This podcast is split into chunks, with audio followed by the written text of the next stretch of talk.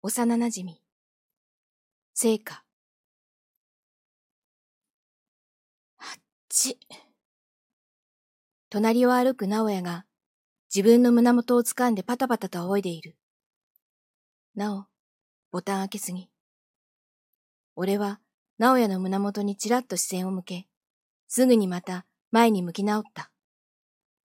なんで？別にいいだろ？そう言って、さらに激しく胸元を仰ぎ出す。そんな仕草に少し苛立ち、小さくため息を漏らした。匠、アイス、アイス食べたい。そう言って、直哉は俺の腕を掴んで、つかつかとコンビニへ入っていく。ほんと自由だな。だって匠も食べたいだろ？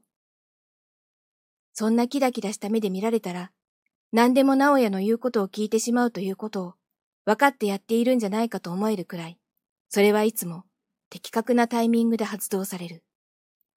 あ、あった直哉は冷蔵ケースからソフトクリームを取り出して嬉しそうに笑った。よかったな。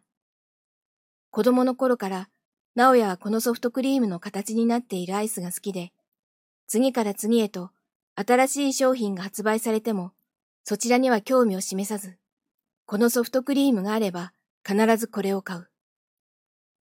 匠はこれだろ？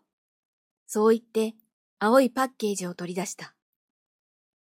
直哉はソフトクリームがなければ2番目に好きなこの青いパッケージのアイスを食べるので、ついついそれを手に取るようにしていたらいつの間にか俺がこの青いアイスが好きだと思い込んでいるらしかった。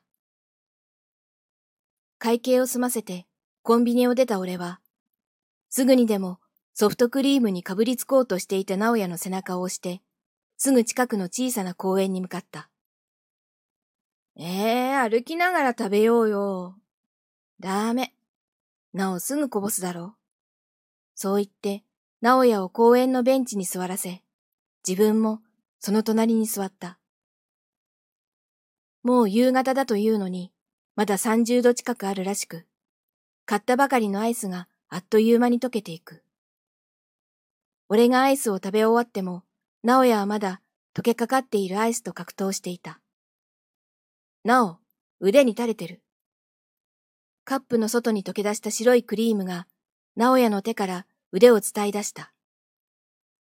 俺がタオルを取り出して拭こうとする前に、直哉はそれをペロッと舐め取ってしまった。